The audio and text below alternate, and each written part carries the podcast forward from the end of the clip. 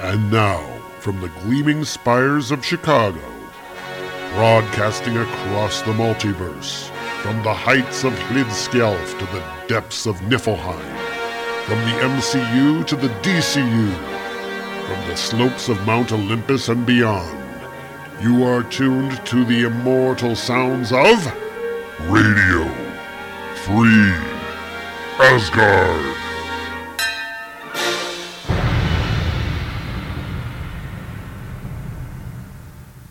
And hello, everybody, and welcome to Radio Free Asgard. This is episode number 395. We're coming at you, as always, from beautiful Chicago, Illinois. My name is Tom Harris. Welcome along to the show. Okay, so here at the top of the show, I do have a couple of things to talk about for a change. The first is that last week I reported that we had some mail come in that was delayed by Gmail for whatever reason. I don't know what it was, um, but I didn't receive uh, this feedback that was sent at the beginning of January. Didn't receive it until uh, the middle of March. So it's some sort of glitch. Don't know what all happened. I was going to read it out this week. I've changed my mind about that. I'm actually going to read it out next week. And because it actually has to do with the mythology episode that I released around Christmas time. And I think thematically, it fits in more with what we talk about in our mythology segments. That being said, the mythology show next week is going to be another oddball. It's not going to be the, the reading of mythology for reasons that will become very clear shortly. So, as you're all aware, we have a couple of anniversaries coming up here. We've got the uh, 10 year anniversary of Radio Free Asgard on May 11th, and we've also have episode number 400. And for various reasons, neither one of those is really the the actual anniversary or, or whatever. Because, I, of course, we started working on Radio Free Asgard, Paul and I did back you know, a long time before the show actually came out. But the uh, the first episode, I believe, was was posted on May 11th of, of 2011. So we're going to count that for all intents and purposes as the 10th anniversary. And then shortly thereafter, we have episode number 400. Now, it'd be really easy to go down the sort of weird rabbit hole where I have to explain that episode 400 is really not episode 400. It's really like episode 403 or, or something of that nature. And I, I really don't want to do that. Um, so anyway, every, it's all going to be combined. The, the, the celebration of the 10 years of Radio Free Asgard and our 400th episode is going to be in the episode labeled episode number 400, mostly to make it easier. That being said, I actually have another announcement to make, and that is that episode 400 is going to be the final episode of this podcast. And I know that some of you out there might be upset by this. I know that, that others of you might not care that much. And, and probably still more of you are saying, well, you know, you know, Godspeed. It's, it's up to you. It's your show. You know, good luck in whatever you do. And, and to, to all of you, even the ones that get upset about it, I, I really do appreciate the responses. You know, it's not an easy decision to make when you consider that I've been doing this show for a decade, and it's been a big part as kind of what I, I have called the geeky heartbeat of, of my creative life for the last 10 years. You know, we'll, we'll talk more about that, you know, like I said in, in episode 400, but just let it be known that, you know, I'm, I'm not stopping it because I don't like doing the show.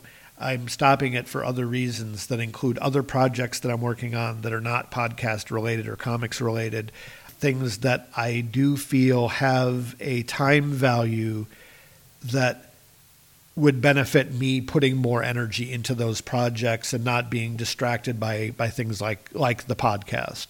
I'm not saying that the podcast will never come back, but if it does, I would want it to be in a different format with co-hosts and have other people doing some of the work and not be the only one doing it. That kind of, of a of a schedule can be very draining for one person, and that is the experience that I've had. That being said, I really appreciate all of, all of you listeners, and I didn't want to pod fade or just disappear without any kind of explanation whatsoever. So we're doing this as a planned ending and a series finale we have a big party at the end, and hopefully everybody's happy with that. And then if people want to listen to the, the show, they miss the show, they've got 10 years of episodes worth that they can go back and listen to. And and hopefully will enjoy them because you know of course all my archives are going to remain available for download uh, the hosting is still going to be paid for uh, for as long as i am able to uh, going to keep the you know the, the websites up keep the episodes up and so leave these out there for people to enjoy um, that that's my plan anyway all right, so enough of that depressing talk. Let's go ahead and move along. We're going to be changing gears here, and our final story arc that we're going to be covering in Radio Free Asgard is Ultimate Thor, and we're going to start our coverage right after this. Rainbow bridge of where the booming heavens roar. You'll behold in breathless wonder the god of thunder, mighty Thor. And this week we are covering Ultimate Thor number one. Cover date was December of 2010. Cover price was $3.99. Cover art is by uh, Carlos Pacheco, among other people. Shows a Thor like character, and he uh, looking, you know, not quite like the classic Thor, but he's, uh, you know, long hair, beard. He's carrying a hammer that looks uh, disturbingly like uh, Beta Ray Bill's hammer Stormbreaker uh, but with a fancy long handle, which looks like it came off a piece of uh, Queen Anne era furniture. Uh, beautiful cover here. Thor is holding his large hammer, and it is crackling with lightning. And in the background, we see some kind of uh, rock formations of, of some odd type. Uh, so maybe they'll explain that in the issue, and maybe they won't. Interestingly, we do not see his feet. Anyway, uh, we open up to the beginning of the story. We have a bunch of runes, and then we have a, a caption right in the middle of that that says, Do you lack faith, brother, or do you believe? And we look at uh, some other runes, kind of like we're showing what all these Viking runes are. The, the narration says, There are symbols and signs, the lightning, and they show the uh, SS symbol the black sun, and they show that symbol the, the radiating uh, zigzaggy lines coming out. There are things predetermined, fate neither avoided nor delayed, and they show the um, fortune telling runes that sometimes you see, like these pretend psychics use uh, to try to tell the future. And then we shift to a uh, illustration of, of what appears to be Ragnarok. So this is what's going on, and we see um, with Balder laying dead with the you know the, the arrow through his chest. We see the dead ravens, and we see Asgard burning, and Thor looking on during all of this. And the caption says, "Betrayal, death, and the great fall, Ragnarok." And Thor says, "It burns." and we have a, a scene here, double page of you know Yggdrasil, the great ash tree coming up out of the ground, and we have the frost giants invading Asgard and all the buildings in ruins, and with them are what look like World War II Nazi soldiers, and they're you know coming with their their machine guns across, uh, and we see Thor and some other people standing in the ruins of the city, and Thor says. The world tree burns. Surely this is the end of all things. And we have Ultimate Thor. Jonathan Hickman was the writer. Carlos Pacheco, Pacheco was the artist. Dexter Vines was the inker. Edgar Delgado was the colorist. Uh, they also did the cover.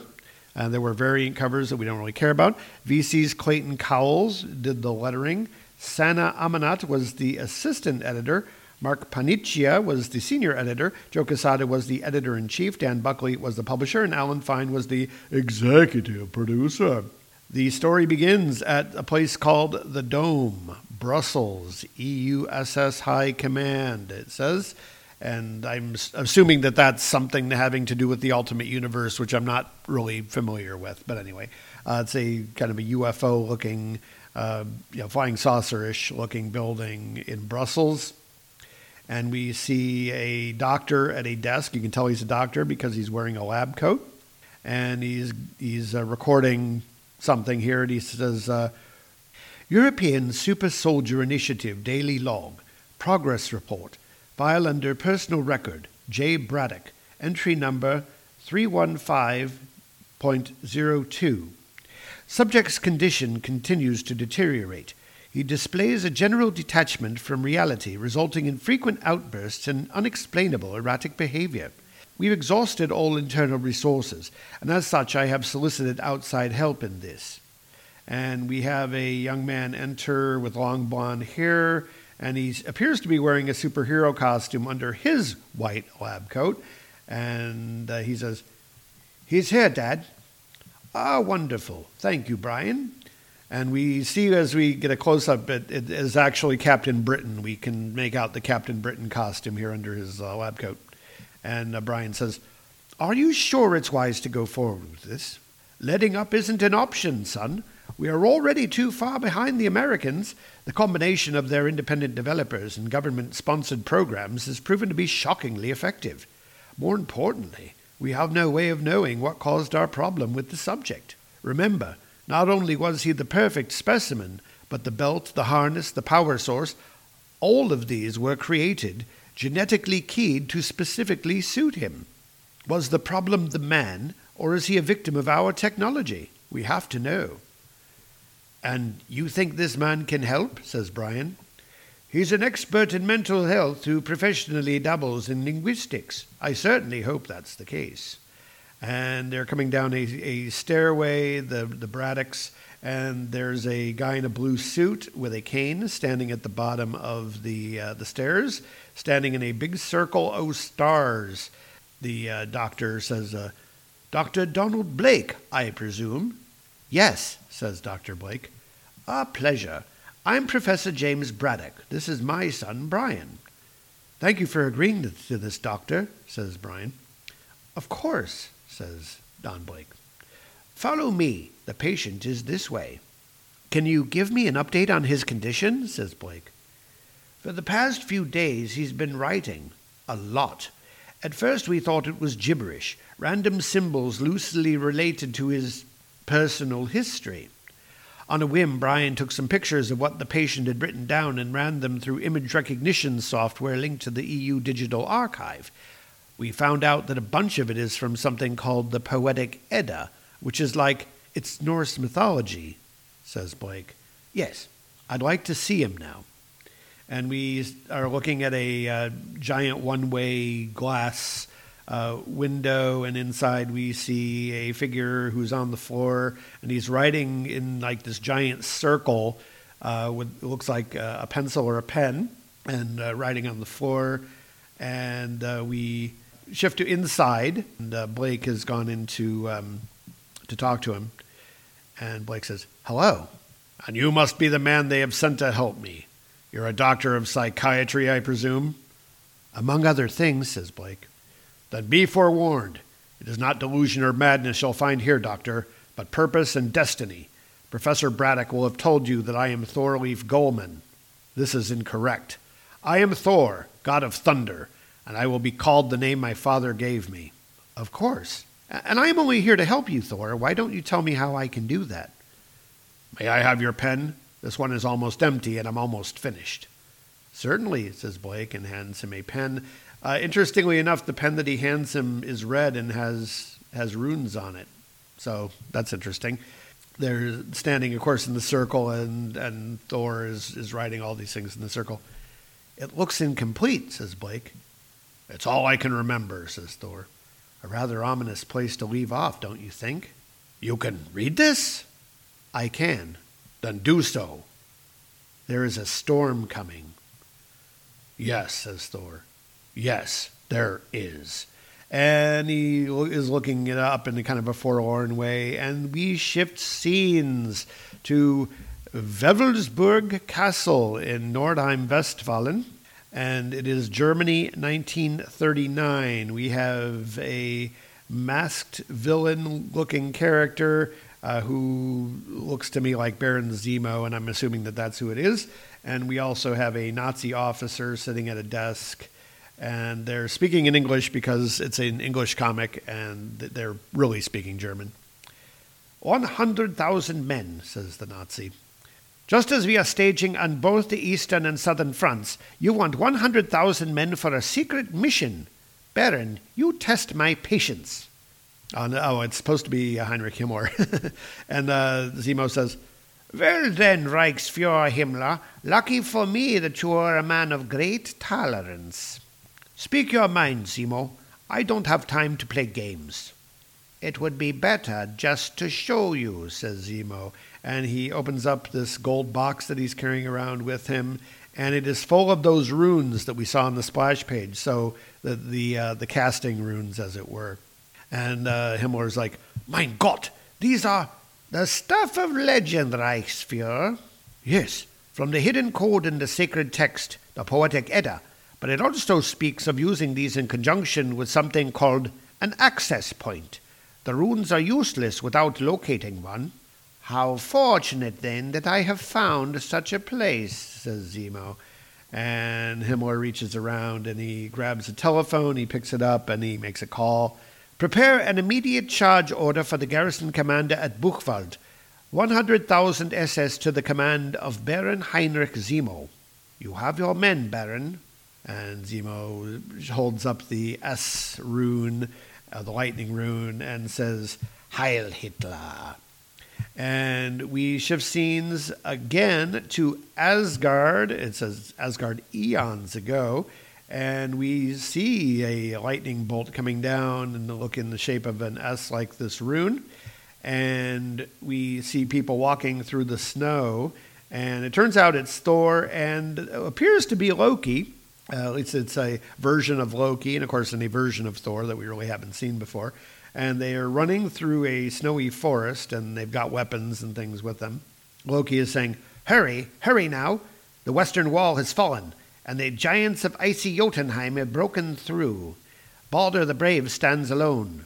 And we shift to Balder, and he is uh, wearing purple, and he's got a big old sword, and he is hacking these frost giants in two and there's this battle going on, and they, they outnumber him, but he doesn't seem too worried about it.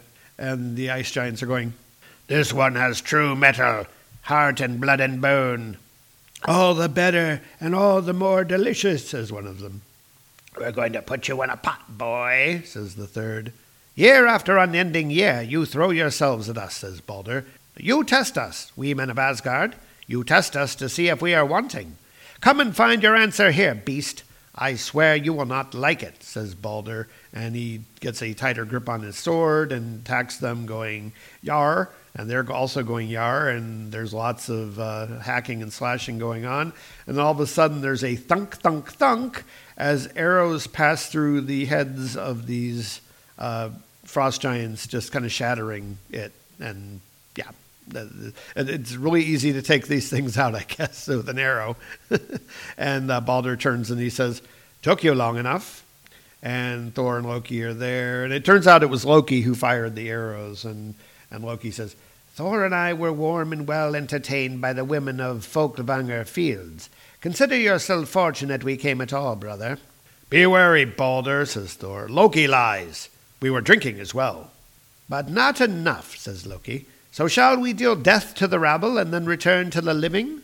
For Asgard! For Asgard! They all shout and they go fighting the uh, group of ice giants that are here, and they are being taken out rather easily by these three with arrows and swords and and all this. One of the, uh, the, the ice giants grabs Loki from behind and, and lifts him up, and he, he grabs his bow and and throws it away broken. And the ice giant is Hello, little half breed. In our great hall, your mother's lament is incessant. How she misses her precious child sent to Asgard as a peace offering. Perhaps I'll bring her back your head and replace sad song with true sorrow.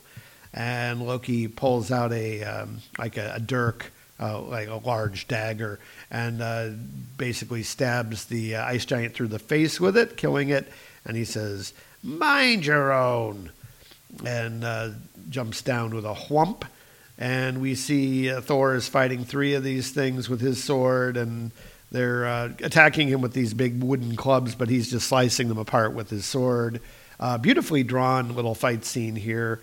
We see this sort of battle ballet that Thor is doing. The you know, it's, it's kind of this flowing fighting that's going on, and Thor is just pretty easily just chopping these things in half with a chunk and a swaff and, and a whump as he uh, you know slicing these things in two with with his sword. And uh, one of the giants gets lucky and has a you know giant club like like most of them do, and he hits Thor with a whump, sends Thor flying, and Thor Thor is stunned and he's on the ground. The giant is towering over him to uh, to to give him a death blow, and then all of a sudden a, a sword blade appears from the middle of his chest, and the giant goes irk and falls down. It is Loki, and Loki has uh, slain the giant and says, uh, How many times must I tell you to watch your back, Thor? And Thor, as he gets up off the ground, is smiling at his brother, and he says, I knew you would be there, Loki. You are always there. And Loki helps him up, and uh, he tells his brother, You have too much faith in things that may not last. And you think we have no choice in whether they do or not, says Thor. We warriors three are not slaves to fate, Loki. We will make our own way. And I have told you before, Thor, Ragnarok is real. There will be a last day. Everything ends. And as he very seriously pronounces this, he's hit in the face with a snowball with a whump. And it is Balder. And Balder, we see Balder kind of shaking the snow off his hands. And he says, Grim, always grim and boring. Rejoice in victory, brothers, says Balder. Rest easy. This day belongs to the sons of Odin. Aye, says Thor, and the three of them are are happy about the uh, this battle being over. Loki seems to be less so, uh, but you know that's typical of Loki. Loki is being portrayed here a little bit differently than what we've seen before, and and he still has this sort of dark look about him as he always has, but he's more heroic looking, I would say, in, in this, at least in, in a marginal way. Anyway, they're getting ready to leave, and all the giants are gone, and Loki is sighing here. Every year, the attacks on our walls increase. Perhaps my mood would be better if I believed there was a way to win this unending war. Oh, there is, Loki, says Balder. I know a secret. Father builds something. And we shift to a forge, and we see a, a troll, uh, interestingly enough. And the troll is hammering on a molten piece of metal.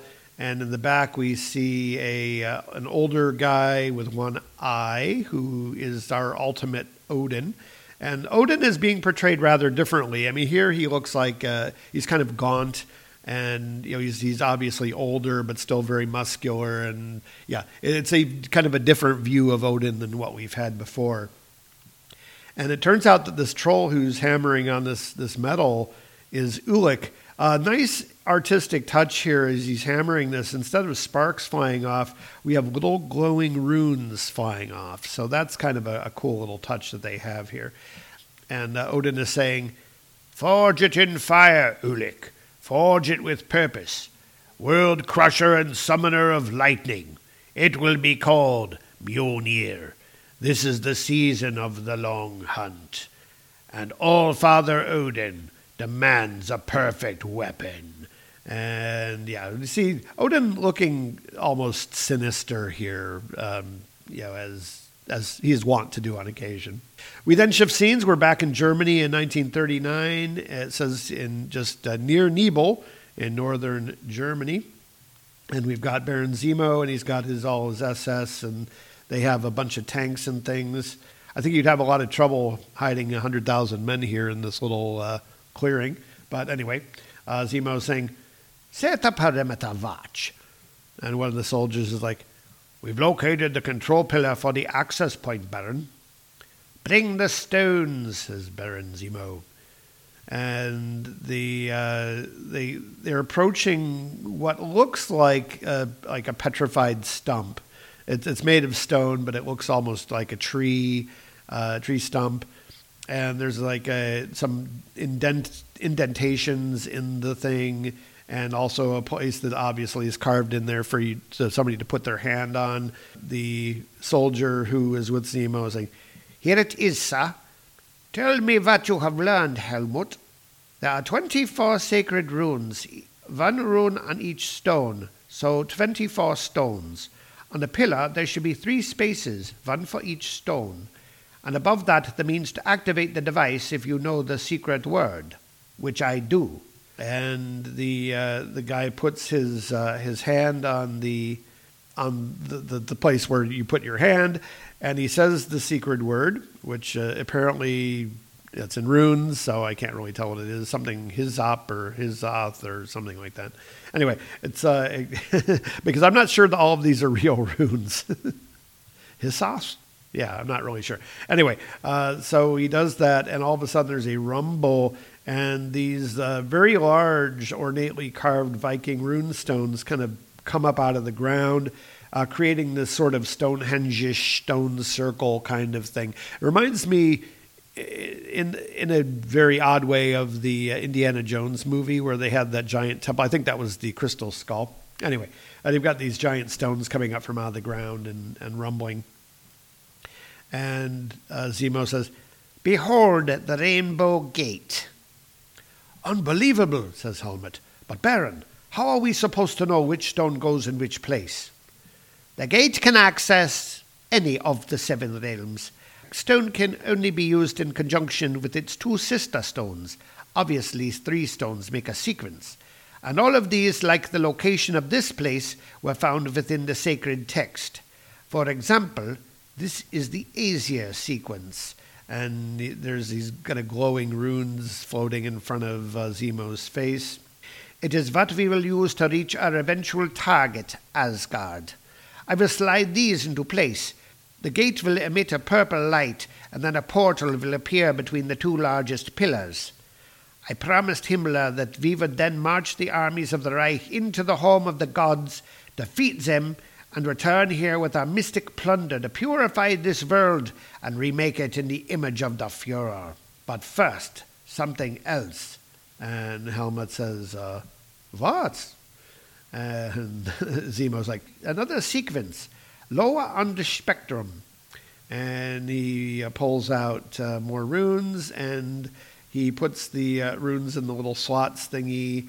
And all of a sudden, we have ice giants appearing on Earth uh, coming out of this, uh, you know, basically this is the Bifrost, as it were. And they are dressed in German Wehrmacht uniforms, which looks very, very silly, I have to say. Though, though incredibly well drawn, as we'll talk about at the end. Uh, anyway, so we have all these ice giants, and um, they're showing up in their, their German uniforms. And Zemo saying, does not take the city of the gods with only tanks and guns. We will require allies, allies whose hate burns as hotly as our own. Now, I'm not sure if this is supposed to be a symbolic picture of the ice giants or whether they're actually there. But anyway, we have a to be continued. And that is Ultimate Thor, issue number one. Coming next issue Loki's Lies. And we'll be talking all about this issue and telling you what we thought about it after this message. Hi, I'm Josiah, And I'm Mike. and we're the host of How Star Wars Is It? It's a podcast where we rate and review things like movies. But not of how good or bad they are. yeah, no, uh, how Star Wars they are. And what does that mean, you might ask? It's a little something like this. if Star Wars was Everybody Loves Raymond, this is King of Queens. If Chris Farley was still around. Yeah, Kevin James wouldn't exist. I have a game. It is called Sebulba or Bulbasaur. Yeah, when he that- was a Palpatine. Do we have like an animated show that we could pitch? the Emperor and And his it takes place Palpatine. at Count Dooku is around his age, plus Yeah, or maybe, minus a decade. Maybe like Count Dude Coo. That's really funny. If that sounded good, or Star Wars. then check us out on iTunes or wherever you get your podcasts at How Star Wars Is It. And like we always say, may, the fourth be with you. And we are back, and uh, just a few words about this issue. So, I know that this is one of those series that, that has a lot of mixed reviews, and some people don't really like it, and it, it's kind of among the Thor fans, it's certainly a little bit of controversial, and that's one of the reasons why I wanted to cover it because I kind of wanted to see this for myself. And so far, it's got an interesting premise. Now, obviously, I don't know how realistic any of this would be. I mean, there there seem to be a lot of very strange. Uh, coincidences and Zemo obviously having this arcane knowledge that really where would he get this knowledge from? Um, I'm assuming that these soldiers at the end of the issue with the, the Wehrmacht uniforms on, on Ice Giants is a, uh, a poetic license sort of thing. I don't think that they're actually there, though I could be wrong, and we'll find out next time probably. But it would make more sense if this is sort of just a, uh, a symbolic thing. Um, the writing, generally speaking, is fairly tight. It's clear that this is set out to have a uh, you know a very deliberate structure, and I think that that's what is that's what we're seeing. I think that we're seeing a, a pretty well put together, well paced, well structured story. I like the art a lot. Um, the, the the artist on this is really really good, and he's really good at showing movement. I love this fight of uh, Thor and Balder and Loki against the, the ice giants at the very beginning.